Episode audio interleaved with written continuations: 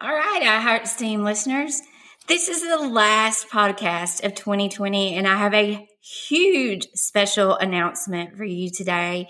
We are going to get back to the basics of STEM and STEAM today for a 2021 kickoff. It's going to be amazing.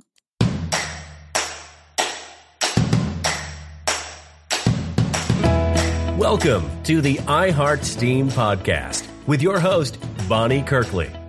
Bonnie has been working in the STEAM education profession for the past 12 years. Her mission is to share her story with educators like you that love STEM, STEAM, and project based learning. Currently, she works with a team of educators creating the ultimate STEAM certified school.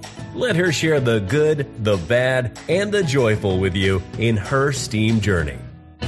Learn everything you will ever need to know about STEM and STEAM education right here. Now, here is your host, Bonnie Kirkley.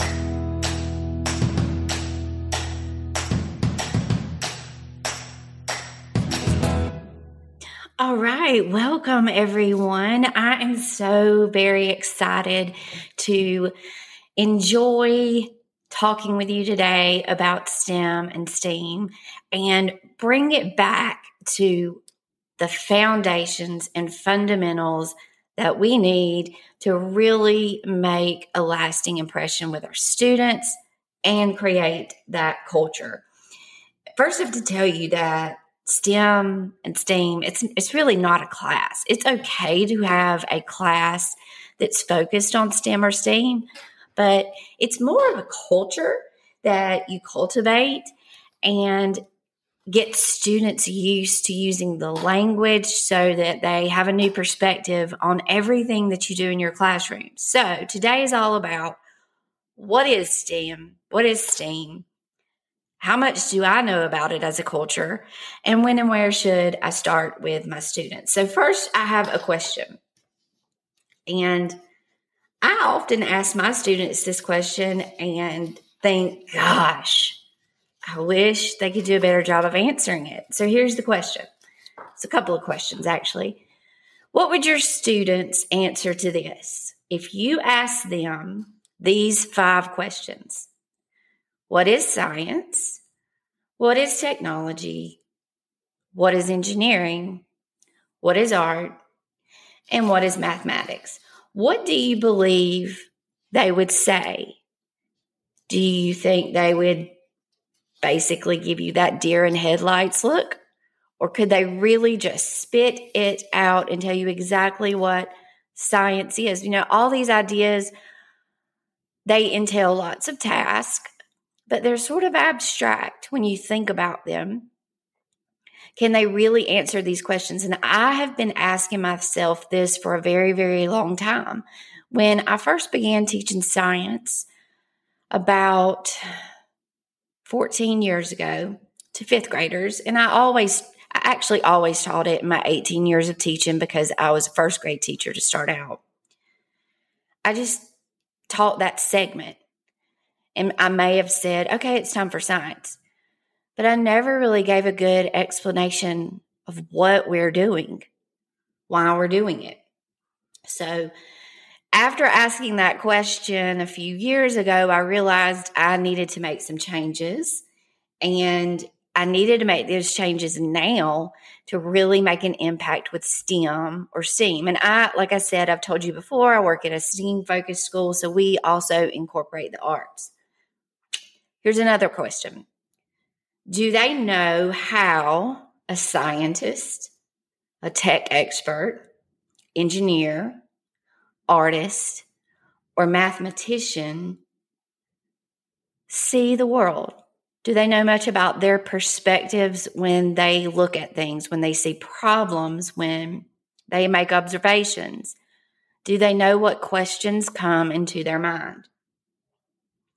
In order to really make an impact with your students using STEM or using STEAM, they need to know what those concepts are and then also how experts in the field would see the world and how they would question the observations that they make.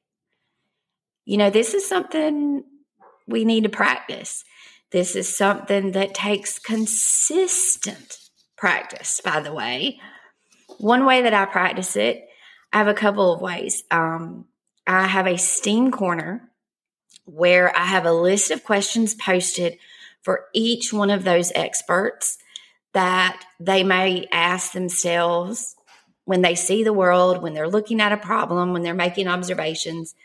And I teach those on a regular basis. And then we take time to observe images, not always an image. Maybe it's like a little science experiment that I show them or some kind of art, something that was built. Lots of different ways that you can bring this into the classroom. And then we practice okay, well, what would a scientist say if he was looking at this or she was looking at this? And then we also practice what the other tech experts would say when they looked at that same thing. And I usually do this for about a week or two weeks. And then another way that I do uh, that is I use something called See, Think, Wonder.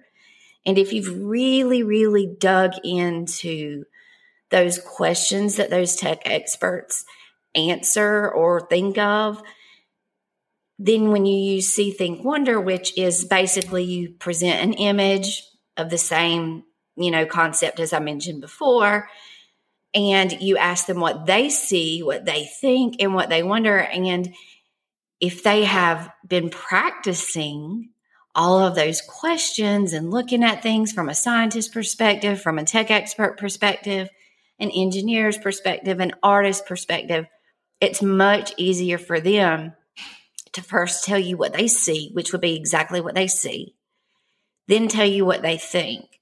So they're just going to tell you what they're thinking about what they see, and then what they wonder. The wonder part is hard because they have to have practiced all of those questions. You know, they have to take it a step further. Like, what do they wonder would happen next? What happened right before? Does it make them have a new idea? All of those things. So, that is getting back to the foundations. You need to build those foundations, especially when students are first starting with STEM or STEAM. We start in kindergarten and I deliver all of those lessons to them in a five week format. I've done a podcast on that before, and I also have a blog post on it. But they can't just stop in kindergarten every single year it has to be practiced over and over. So all of my teachers use an area just like i mentioned called the steam corner and they just incorporate it into their daily um, meeting area. And they don't they might keep one image or one object that they're looking at there for a week or two. It takes a lot of practice. Through discussion we make our greatest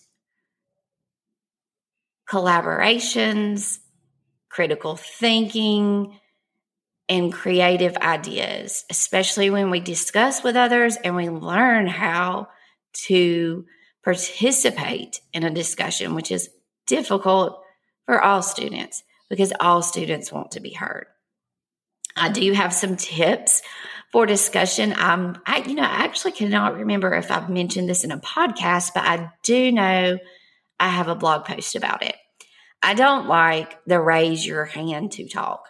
I hate it because everybody raises your their hand. How do you choose one? And we forget. And then sometimes I don't like to stop the conversation and call someone. So what I do in my classroom is teach them thinking and speak or excuse me, listening and speaking skills.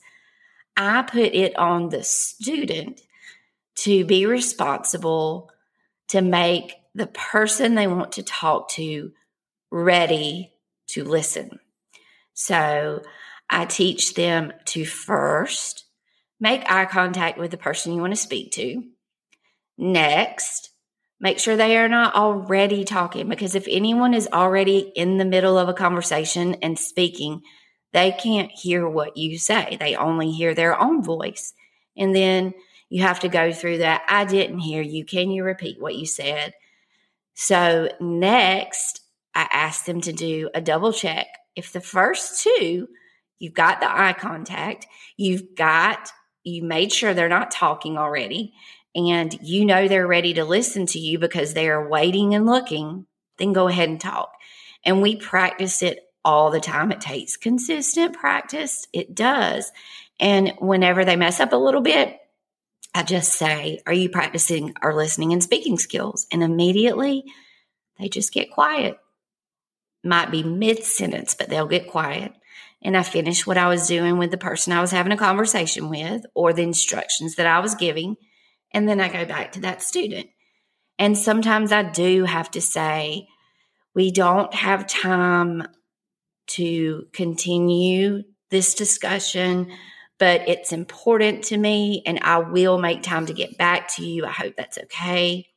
Another thing that I tell them is that everything that they say is important to me and I want to hear it. And they need to make sure that I hear it. Because if they had the they took the time to tell me, I will, you know, it must have been important to them. And I like for them to practice these skills when they're talking to their friends and other students in the classroom as well. And practicing this on a daily basis really helps out. And I don't have students raise hands. I know you think, oh my gosh, how can she do that? But it works.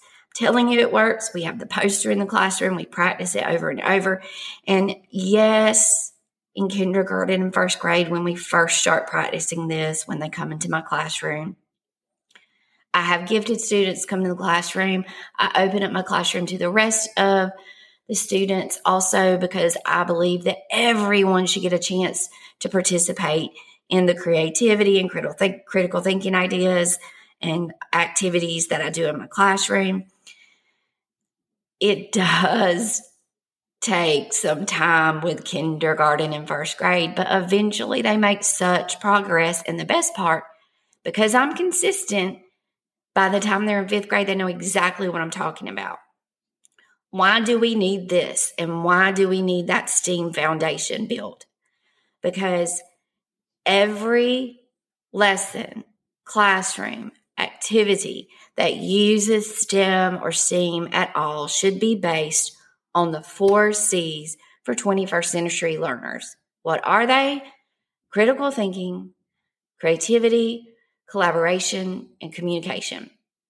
These were developed by corporations, and these are the top four things that they look for when hiring new employees. Can they communicate? Can they collaborate? Can they critically think? And can they be creative? So that is why STEM and STEAM instruction, especially in elementary school, is so important. If these foundations are laid in elementary school, it's much, much easier for them when they move into middle school and when they go into high school. It just helps. A recent podcast, I had um, Holly from Flying Color Science on and she said to us that I asked her, What is the one thing that you would like elementary teachers to know that would help you out? And she said, and this is one of the number one things that I promote, she said to help students understand that failure is okay and that you're going to have to do things over and over and over and don't expect to get it right the first time.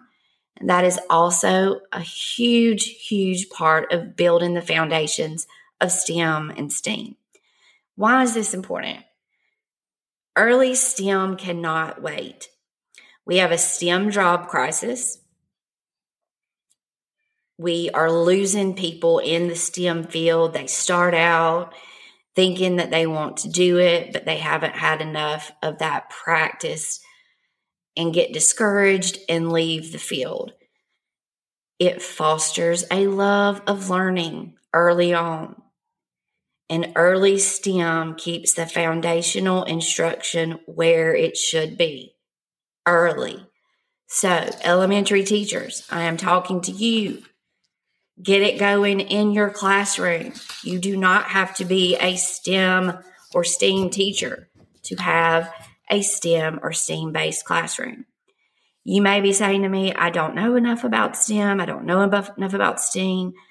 And I thought STEM and STEAM were more about coding and robotics. Not true. It is a culture that you develop. And you have to work on it consistently. And you start with these foundations. So I want to challenge you in the new year. And when we go back to school in January, it's okay to start over building these foundations. Tell them you are excited, you've got something new you want to work on. Maybe you've done a STEM challenge before, maybe you didn't like it, maybe it, you did like it, maybe you want to do more of it. Go back and build these foundations and tell them that we are on an exciting journey to turn our classroom into a STEM or STEAM classroom all day. And that brings me to my special announcement. Yes, teachers, you can use STEM or STEAM integrated throughout your entire day in your guided reading, in your math groups, in your math time, in your writing time, which is the perfect time. I've told you before, I started using it when I was a fifth grade ELA teacher to boost engagement and get students to want to write. When they are invested and have ownership in the projects that they're doing, they don't have a problem doing anything that you ask them to do for that project. And again, I said invested and have ownership. We get the investment when we create empathy by using the design process or engineering design process. And when they are so excited because it is theirs, you really have no problem. And how do you make it theirs? You take your content, throw out a few ideas, see what develops with your students, and let them decide what to do next. It's their project. Make it their project. And when you do these things, you're going off of what they plan, and all you're doing is showing them how to use a process for planning, like engineering design process. You're taking them through those things. You are not doing all of the work, they are. And that is where you get the value of STEM and STEAM in the classroom because that kind of learning where they have ownership, where they are invested, will not be forgotten and it will be retained. You just kind of have to do some magical weaving in of your content standards and always make a project start with driving questions that encompass the projects, or excuse me, encompass the standards that you're needing to cover. So, again, my special announcement here we are. I know that I've probably not given you enough information to really kick it off in 2021. So I am hosting a masterclass roadmap to STEAM or STEM for you in January. I want you to be on the lookout for it. You cannot sign up yet, but it will be coming in the next few weeks. And it is totally free. It includes an amazing workbook.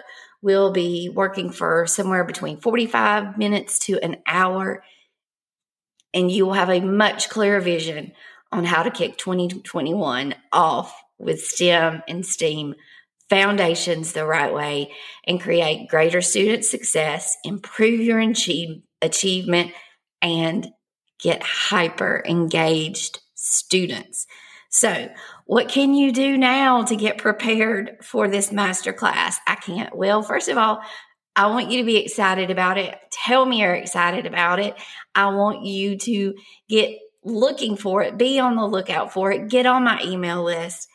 And right now in the episode notes, download my nine tip STEM STEAM guide for the ultimate STEM and STEAM classroom. Grab it if you haven't already gotten it and go ahead and take a read through it. I'm excited. I can't wait for this masterclass. I've been working on it for months. And I just think that you are going to take away so much from this and be excited about school starting back. Because I will be honest with you, there is, you know, summer, when summer's over and we start back to school, that's one thing. But I never get the, you know, the ho hum downers like I do after Christmas break and starting back in January. January is just like that gray month for me. And so this year, I made the new, new Year's resolution already to make my January my firework month. And that is what I'm doing. I want to help you make it your firework month too by asking you to join this masterclass and get my STEAM guide for free. All of this resource, all of these resources are free to you. I'm excited. I want to tell you thank you for listening today. And as always, please subscribe. And if you enjoyed today's show, please kindly leave a review. And now I have one question for you.